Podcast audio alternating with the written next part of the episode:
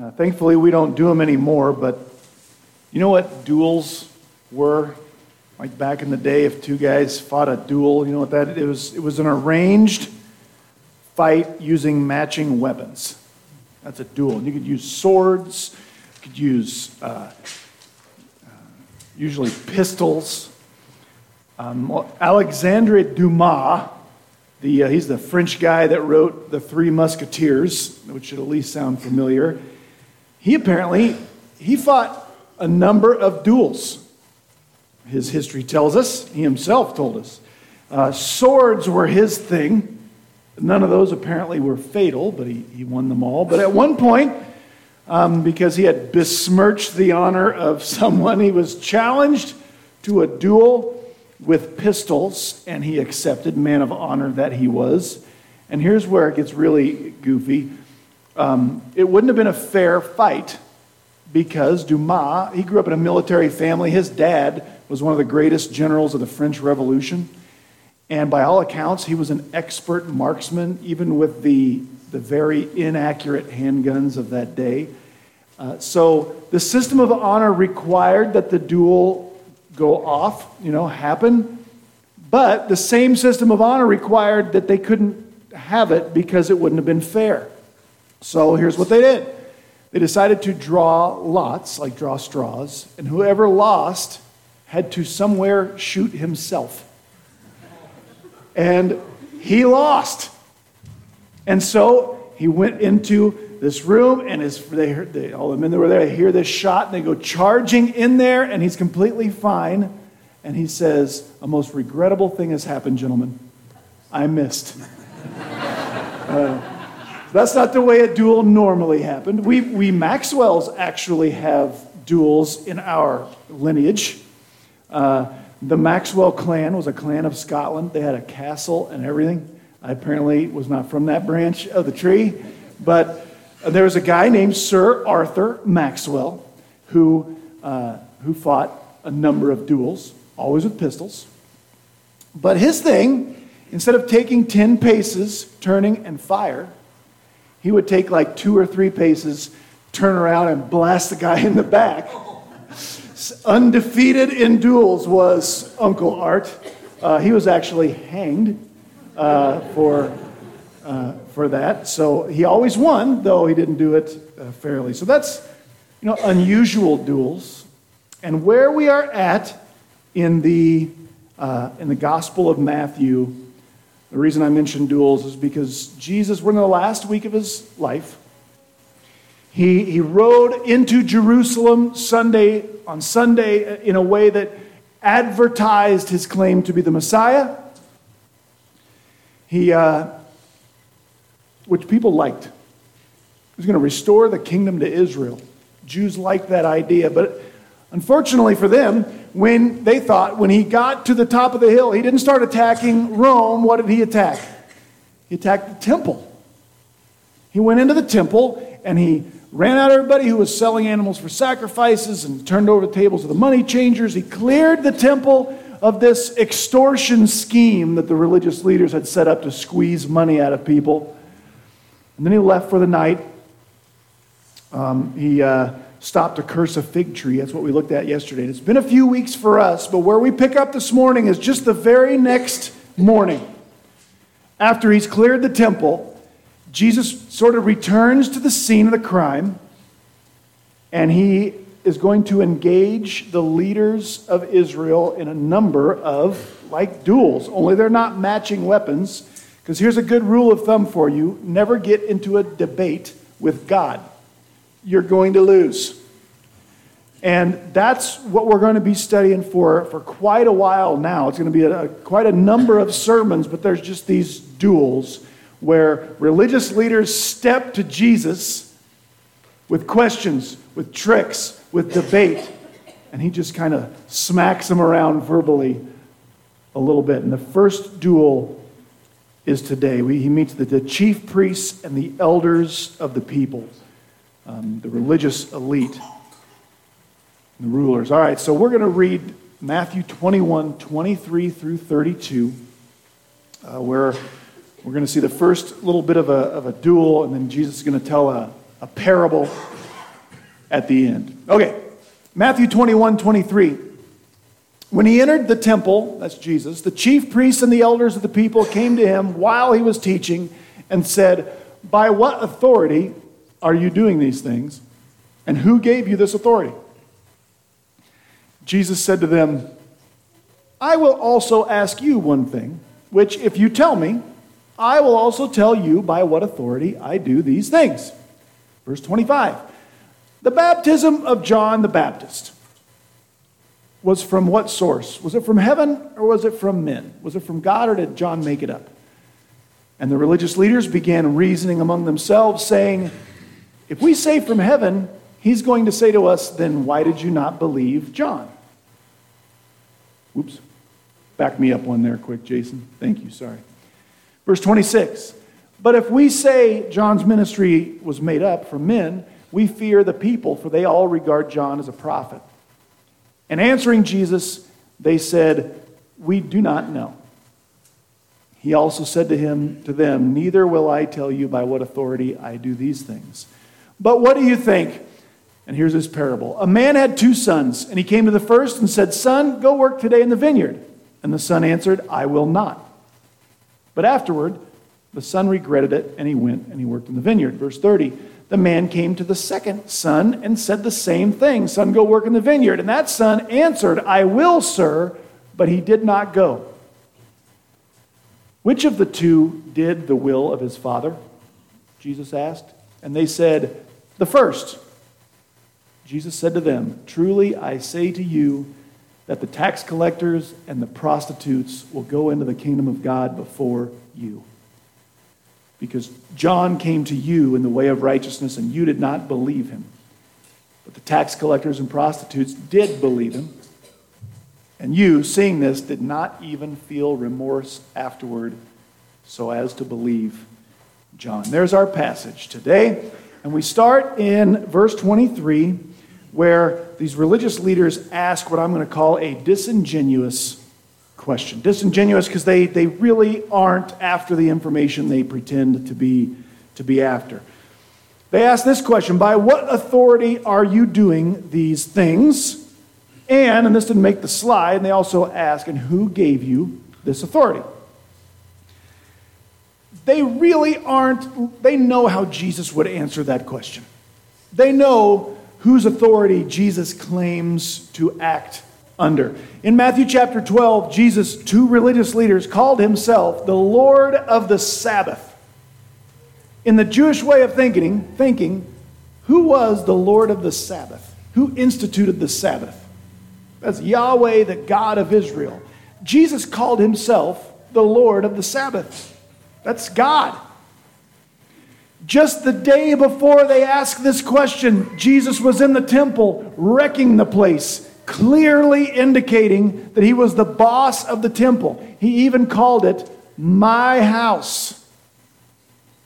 And he said, and this was two weeks ago in the sermon, he said that day, Do you know why those kids over there are shouting what they're shouting to me? Because as God, a thousand years ago, I promised I would cause little children to sing my praises. And that's what's happening. They know how Jesus would answer this question. By the way, Jesus will answer this question very clearly. He's not going to do it today because that's really not what these guys are after. But in the last paragraph of this book, the book of Matthew, Jesus is going to say, All authority in heaven and on earth has been given to me. So they ask, By what authority are you doing these things? And who gave you the authority? Whose authority is it? It's His. Who gave him that authority? God the Father. So he will answer the question, just not to these guys in this story. They know how he would answer it anyway. Here's what's going on here. Here's what they're getting at. Here's why this is disingenuous. These guys, what did Jesus just do the day before he just made a wreck of their temple, right? Do you think they're happy about that or mad about that? That's what they're mad about. They know we got to get rid of Jesus. Now, let me ask you a question. This is a very interesting question, I think. Why don't they just sort of arrest Jesus and say, Everybody saw what he did here yesterday. They're back in the temple he wrecked. Everyone saw what he did yesterday. You can't do that. And so we're arresting Jesus for what he did in the temple. Why wouldn't they do that? Why do they ask him, Who said you could do what you did in the temple? Isn't that interesting? If I rob a bank this week and they, the authorities catch me, are they going to care who told me I could rob the bank? Or are they just going to throw me in the slammer for robbing the bank? They don't care who told me I could. My mom said I could, right? God told me I could. They don't care. Here's why they don't care. Here's why they why don't they appeal to what Jesus did instead of trying to get Jesus to say out loud he acts under God's authority? Here's why. They have guilty consciences. They want no part of a debate about what Jesus did. Because why did Jesus, this is, a, this is from two weeks ago, why did Jesus chase out the animal vendors and the money changers? Because the religious leaders were extorting people of all of their money, right? They don't want to ask Jesus, why did you do what you did? Because he knows the people might, the people might agree with Jesus. So they don't want to do that. But they've got to find some way to get rid of Jesus. They want him to do something they can accuse him of blasphemy. So they want him to stand in the temple and say, God's my Father. I am divine. But Jesus isn't going to play along. They're disingenuous. They're also hypocritical. Jesus is going to, by answering their question with a question, Jesus is going to expose their hypocrisy. They claim to be concerned about something they are not at all concerned about, and Jesus is going to help everyone see that. And I'm going to help you see it as soon as this mouse works. There we go. All right, so they have asked about divine authority. Isn't that what they asked about? Who said you could do what you did in the temple. They claim to care about divine authority, but they really don't. And that's what Jesus is going to help everyone see. And it's awesome the way he does it. All right, verse 24. So here's their question By what authority are you doing these things? And who gave you this authority? And Jesus says, Okay, verse 24. If you guys are really concerned about finding out, figuring out God's authority, I am more than happy to talk to you about God's authority. But I don't think that's what you're concerned about. So you answer a question that I'll give you that's really about God's authority. And if you care enough about God's authority to answer my question, then I will engage you on your question. That seems fair, right? And so here's Jesus' question Where did John the Baptist get his authority? Where did John the Baptist's baptism from, come from? Did, did God put John up to what John was doing, or did John just make the whole thing up? And as soon as Jesus asked that question, these guys are like, uh oh, we can't answer this question. We can't answer this question in a way that actually helps what we really care about. Because you know what these guys really care about? Their own position, their own authority, their own money, you know, stuff most of us care about a lot of the time, if we're honest. And they can't answer the question, and they, they, they huddle up, and somebody says, Man, I mean, we can't say that John the Baptist was from God. Because if we say John the Baptist was on God's mission, we know what Jesus will say. Jesus will say, Then why didn't you listen to John? Because we all know John said Jesus was the Lamb of God who takes away the sins of the world. We all know John pointed people away from this temple and toward Jesus. So we can't say that John was from God. Somebody else says, yeah, but we really can't say that he wasn't either. Because if we want to keep our jobs, we want to keep our position, and we want all these people to keep buying uh, animals at 10 times the market value from us, we really have to keep people happy.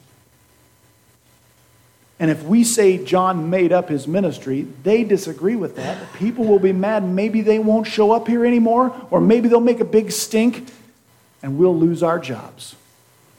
So they turn around and they go to Jesus, and it's a huge cop out. It's verse, I think, 27. They go to Jesus and they say, Well, I don't know. We, they just kind of shrug. And it's not true. What they don't know is how to answer the question in a way that helps at what they really are after, which is keeping their own position and their own money and their own control and their own high place in society. That's what they care about, and they can't answer it. Man, oh man, is there a great lesson for us Christians right there. You know, as soon as we decide that God is going to be the authority in our lives, as soon as I decide the ultimate authority in my life is going to be the Lord, what He says, His version of right and wrong, His version of integrity and honesty and courage, that's going to be my divine authority. And luckily for us, he wrote it down. Once we decide this is going to be our authority, the good news is we have a very clear target at which to aim our lives. It does not change. It is overwhelmingly clear. I know there are some difficult things in here, but the overwhelming majority of everything in here is very, very clear. And as soon as I say, this is going to be my authority because it is the Word of God and He's my ultimate authority, I, have a, I just have a target that never moves, it never shifts, it never changes. That's the good news. The bad news is that's not always popular. The bad news is sometimes there's ways to make more money if I don't do what this says. The bad news is there are many more ways to be popular. There are many more ways to please other people by aiming my life at something different. See, these religious leaders, what Jesus is exposing, their ultimate authority was the opinion of the people. That's why they can't answer John's question. They don't care about God's authority, they only care about their own. And if I care about my own and my own position and my own wealth, I have to care what all those other people think. If they really cared about God's authority, they should have went in a room and said, "You know what? We need to figure out if John was from God. And if John was from God and he pointed at Jesus, then we better make our peace with that." But if Jesus is the Messiah, then they got to go out and he's got to come in. And they decide we can't do that. You know what? This, this, this happens in Christianity, happens in our own lives all the time. Reminds me of Joel Osteen. I know I pick on Joel Osteen a lot, and it's only because he absolutely deserves it. Um, he goes on, he went on Larry King. It's on YouTube. Don't look it up now, please, but look it up later if you want. He goes on Larry King. Remember Larry? Larry King Live, Joel Osteen, best selling Christian author. Larry King says, right, Joel, I'm Jewish. I do not accept Jesus as my Messiah or my Savior. I don't believe it.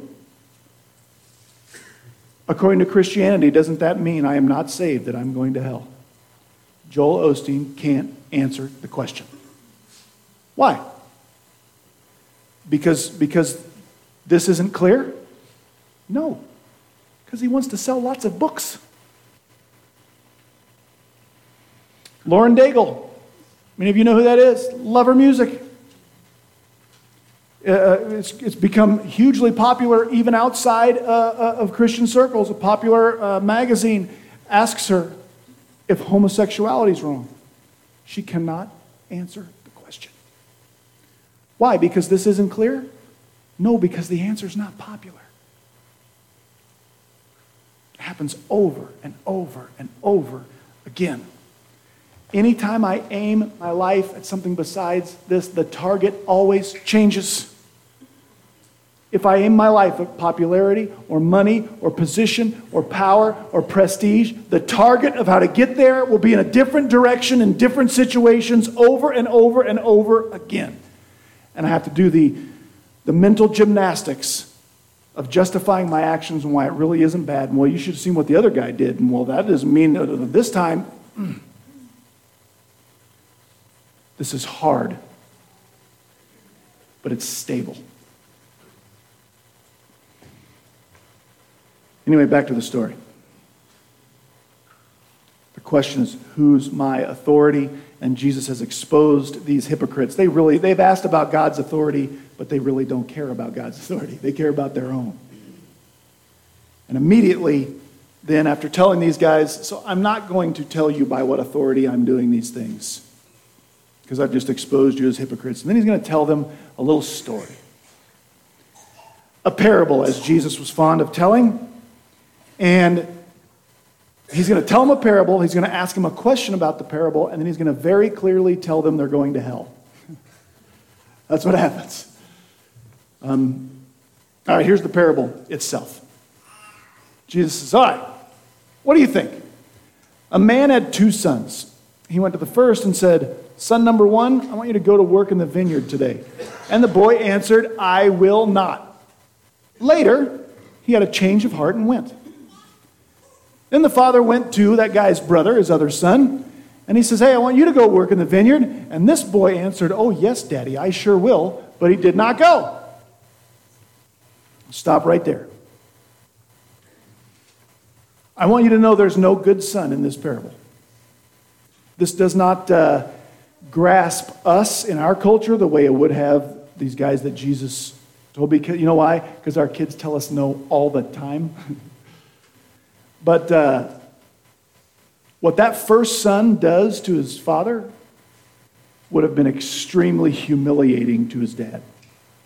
For dad to come in and say, Today, what you're going to do is go to the vineyard and work there. And for him to look at his dad and say, No, I don't care what you say, would have been humiliating, borderline hatred.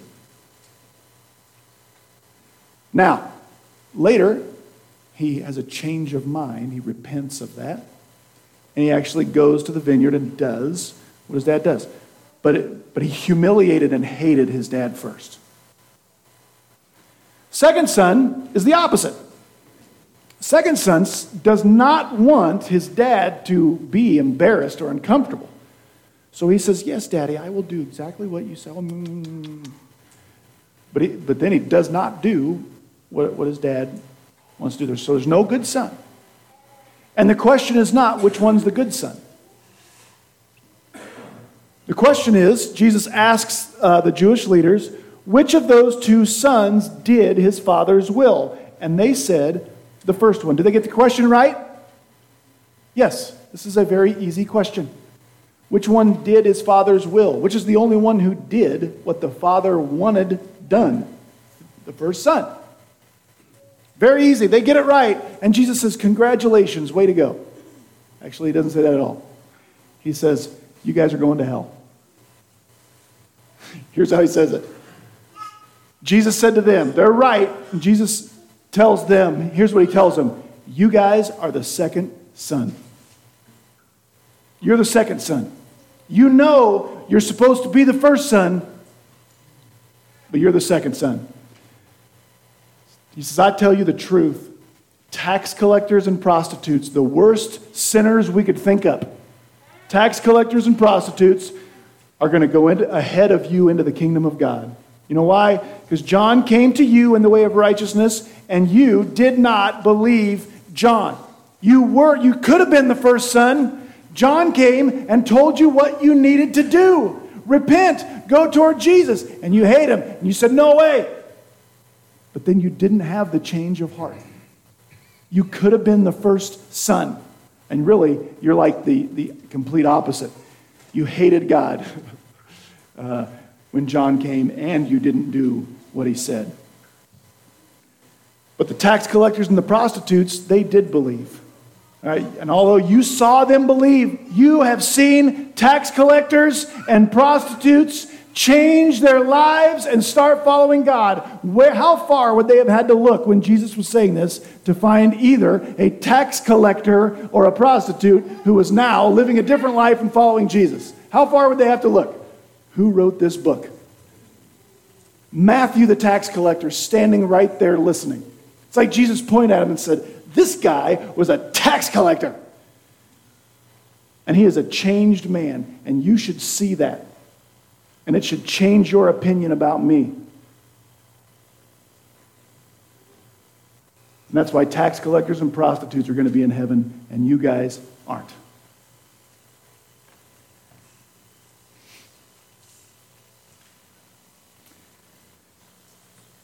You know, you know what the best we can hope for, you and me? The best we can be in this life is the first son in that parable. Our only hope is to be the first son. I made a big deal. I made sure I said when we read the parable, there's no good son in the parable. There's no one who loved God and said he would be obedient and actually did what he or she said. Well, there's one who is he. There's one good son. His name was Jesus. He's the only one who ever loved God from the beginning and was completely obedient. The best anyone else can be is to be the first son in this parable who realized,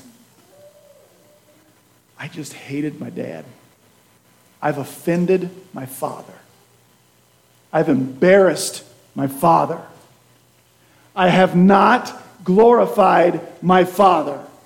And I need to change so that I do. That's the best we can be but you know what's way easier to do than we maybe like to admit? It's way easier to be the second son. Where I'm not really concerned with seeing where I've offended God, I'm much more concerned with convincing everyone else I haven't. Oh, you can't tell me, you can't tell me that anything's wrong with this. You, you can't tell me what I'm doing is wrong oh, this, let me, I got 17 reasons why this thing that I'm involved in what I continue to do really isn't bad. That's, that's second son syndrome, where I wind up not actually doing what my father wants. I spend all my energy just trying to convince people that I do care about his authority.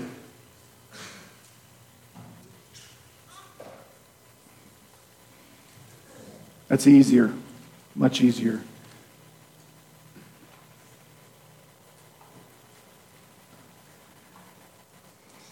That's our passage today.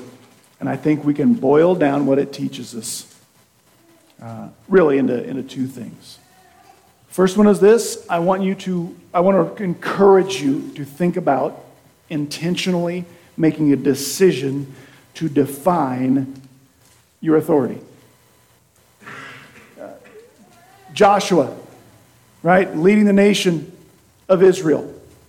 And Joshua says, I know there's all kinds of gods in the land of Canaan. And when we go in there, there's going to be people worshiping all different kind of gods and doing all kinds of weird stuff. Choose this day whom you will follow. And as for me and my house, we will serve the Lord. That needs to be an intentional decision that i am going to decide God is the ultimate authority. And His Word, the Bible, is where He told us what it looks like in life. If, if, we don't, if we don't make that intentional decision, we'll be aiming at something different. We just will. The Bible's very, very clear. It really is. Do you know when it becomes unclear most of the time? when the target I'm really aiming after is public opinion or making money or, or being popular or all these other things, and then I have to do uh, what uh, my professor in seminary used to call hermeneutical gymnastics, where I try to make this thing agree with me. Try to find an example that justifies what I'm doing. First thing this makes clear make, boy, the, the, the religious leaders, their main problem was what they claimed was their authority really wasn't their authority. They had an authority problem.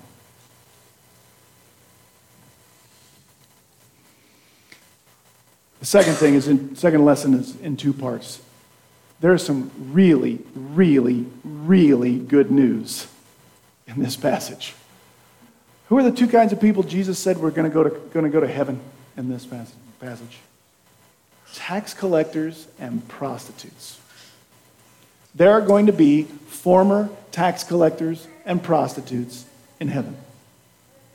That's really, really good news. That means the kingdom is open to anyone. Anyone really who will define God's authority as their real authority, which will point to the cross of Jesus Christ where forgiveness of sin happens. Really, really, you have not sinned a sin that could keep you out of heaven. You just haven't. The gospel of Jesus Christ is for sinners sinners. You know the story of King Manasseh? You know who King Manasseh was? It's kind of an obscure Old Testament character. King Manasseh was a wicked dude by anybody's estimation. Okay, I don't, there's nobody you could put King Manasseh's life story in front of who wouldn't think he was wicked. Um, here's some examples. Um, his dad was Hezekiah, by the way, who was a really good guy, but he didn't take after his dad. Uh, he brought back idol worship and he participated like crazy. This guy worshiped anything you could make a statue out of. Um, he, uh, he worshiped stars and planets, and he worshiped Baal. He built altars to pagan gods. He killed all kinds of innocent people. And here's the coup de grace for Manasseh. He actually offered his own son as a human sacrifice to please a pagan god. That's a bad guy, right? Yet we read in Second Chronicles that in his distress, when he hit rock bottom, Manasseh sought the favor of Yahweh, his God. And he humbled himself greatly before the God of his ancestors. He said, You are the authority now, not me. And when Manasseh prayed to the Lord, the Lord was moved by Manasseh's request, and he listened to his plea. And so God brought him back into the kingdom, restored the kingdom.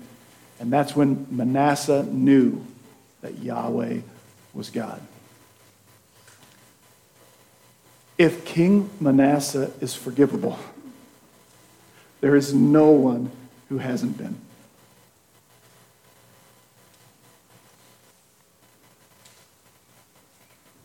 The other side of point two on the screen there is although the kingdom of God is open to the worst of sinners, it can also be closed to anyone.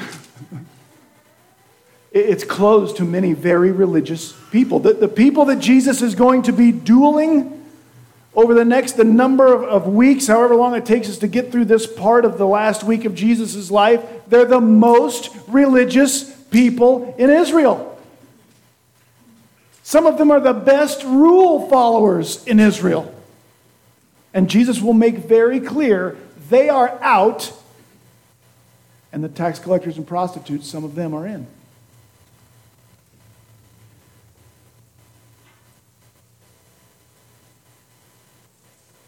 Are you brother number one or are you brother number two? Brother number two says, Look at all the religious things I have done. I'm, I'm okay.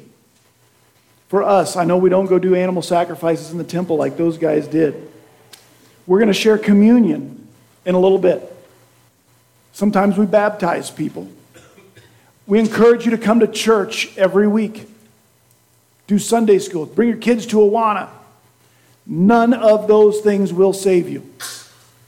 Those are all great things for saved people to do, but there's no attendance chart to get into heaven. If we see anything about the gospel in, in the scriptures, we see this. Ultimately, what will make the difference between heaven and hell for you is not how you have lived up to this point, for good or for bad. Whether you're a prostitute or a Pharisee. What matters is what you do with Jesus Christ. And how do I tell what I've done with Jesus Christ? Listen. If I have made God my authority and this my guidebook, and it has pointed me to the one who will say at the end of the book of Matthew, All authority has been given to me. If I really believe him to be my authority, if that's what my life is really aimed at, that will begin to show. I mean, it just has to. In the same way, if I point my life at being popular, and that's what's really important to me, that will begin to show. If I point my life toward making money, that will begin to show. If I point my life at following the one who died for me, that will begin to show. Will I do it perfectly? No. Well, sometimes will I do it well? No.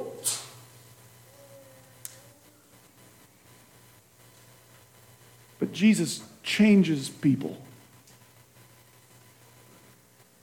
who submit to him as the authority. We have to try, we have to be, you know what we want to be? We want to be a bad combination of, the, of those two sons. We want to we, we, we understand I've been hateful and offensive toward my God. But we also don't want to change and go to work. I just want to understand I've been offensive to God. Do some churchy things, say I believe some, some things, and not change anything. That's when things get really scary. You are saved by faith. But doesn't what I really believe is my authority begin to change me? I mean, the, the, the, the kid in the parable changes and he goes to work.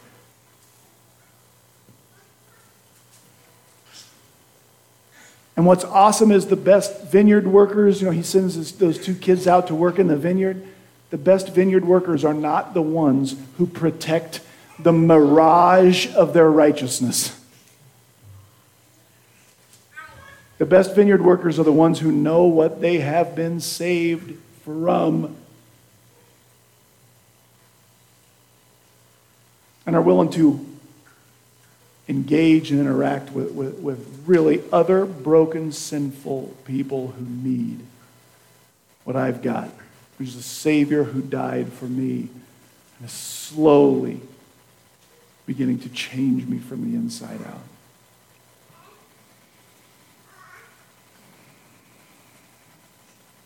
We are going to transition into a time of, of uh, celebration of the Lord's Supper. Actually, why don't I let's let's pray about this before we transition.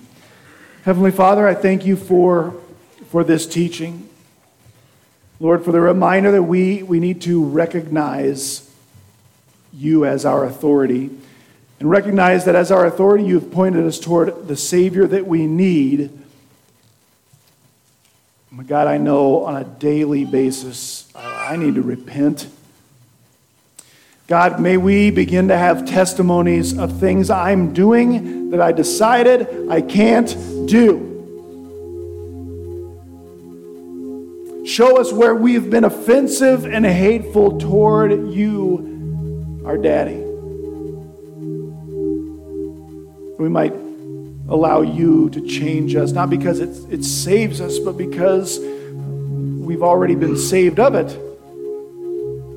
And there's no real sense in hiding it as much as just changing from it and using it as a testimony of what you do. God, may we stop the, the mental gymnastics of justifying things you don't like that we continue to do as we chase targets which aren't you. God, I thank you so much that the only good Son into this vineyard to die under the wrath uh, of God that should have been aimed at us.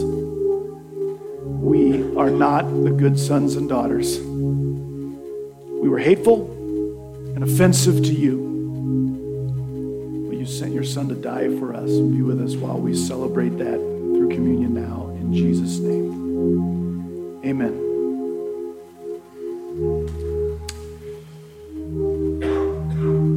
In 1 Corinthians, Paul talks about what we call communion, the Lord's Supper.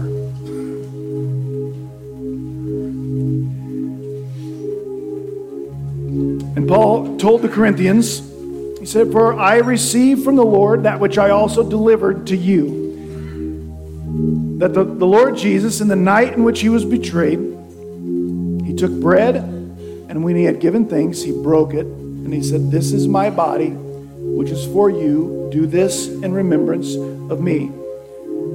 And the same way he took the cup also after supper, saying, This cup is the new covenant in my blood. Do this as often as you drink it in remembrance of me. And then Paul says this For as often as you eat this bread and drink the cup, you proclaim the Lord's death until he comes. How do you want to be remembered?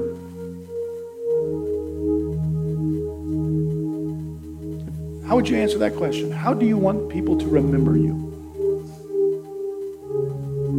How many of you, if you are thinking about that, answered it this way? I want people to remember the way I looked and what was happening to me while I died. I want my loved ones to remember when I was gasping, choking, fighting to stay on this planet. That's what I want people to remember.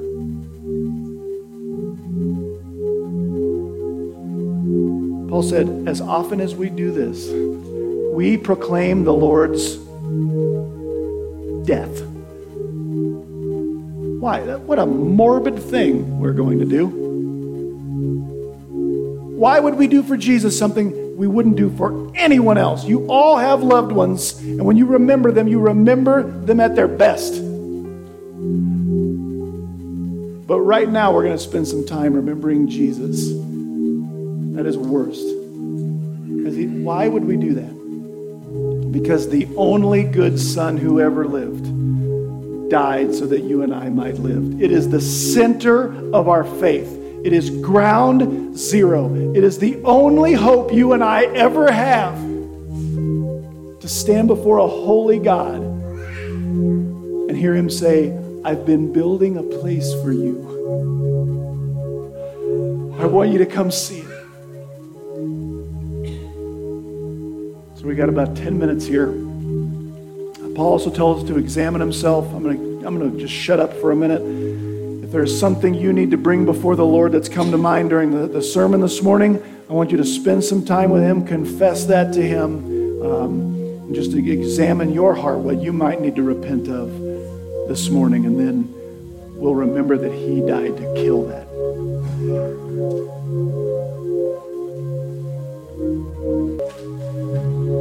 I don't know what you've been thinking about. I don't know what you've been wrestling with. I don't know what you need to repent of. I know it can be a testimony of what God does when they make Jesus their authority. And I know this 2,000 years ago, Jesus nailed it to a cross and he put it to death and he took every ounce of punishment that ever deserved. And he wants you to walk with him he does want you to change, but He will never make you pay if you believe that He has already swallowed that punishment. That's what we celebrate now while we remember His death. Pray with me while the guys come forward to pass out the bread. Heavenly Father, I thank you so much that though we have offended you, you have put the good Son to death under the punishment we deserve. God, I thank you that as you have heard um, what we need to repent of as a group this morning, that you haven't heard anything that surprised you. That with you, confession is where healing begins. You didn't gasp. You opened your arms and said, Yes, my son, my daughter, come this way with that. I died for that. I want to set you free from that. So, Lord, what we want to celebrate by declaring your death is you died under the weight our sins deserve, and that you have set us free, that we don't have to walk in those things again, that we can point our life at a better target that doesn't move. Be with us while the bread comes around in Jesus' name. Amen.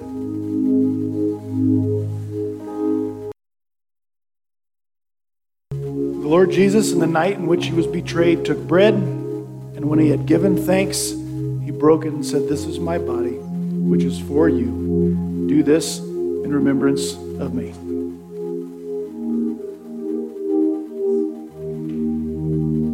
In the same way, he took the cup. This cup is the new covenant in my blood. Do this as often as you think of it in remembrance of me. For as often as you eat this bread and drink the cup, you proclaim the Lord's death. There's a bit of an expiration date on this, what we're doing. You proclaim the Lord's death until he comes. Listen, there's a promise there. We're not always going to sit around and think about what we need to repent of because we won't have anything left to repent of. And he told his disciples, You do this now. I'm not going to do this with you again until I, I drink this with you glory. Listen, we're headed somewhere better. What we're doing is for sinners, and someday we won't be sinners anymore. Amen? Lord, as, uh, as the cup comes around, God help us remember the price you paid and the hope that gives us that we might approach you one day boldly we've been forgiven by the blood this, this juice represents. In Jesus' name, amen. In the book of Matthew, um, while they were eating, after Jesus took the cup, he said this, But I say to you, I will not drink of this fruit of the vine from now on until that day when I drink it new with you in my Father's kingdom. There's no clearer symbol of fellowship and oneness than eating and drinking together in his culture. And he said, In the kingdom, I'm going to have pure fellowship with you. Why? Because you don't do you won't do anything wrong. You're going to try much better. You're going to clean yourself up. No. Because the blood of God is enough to wash away my sins. As often as we do this, we remember what he did and remember the hope that gives us. Do this in remembrance of him. Amen.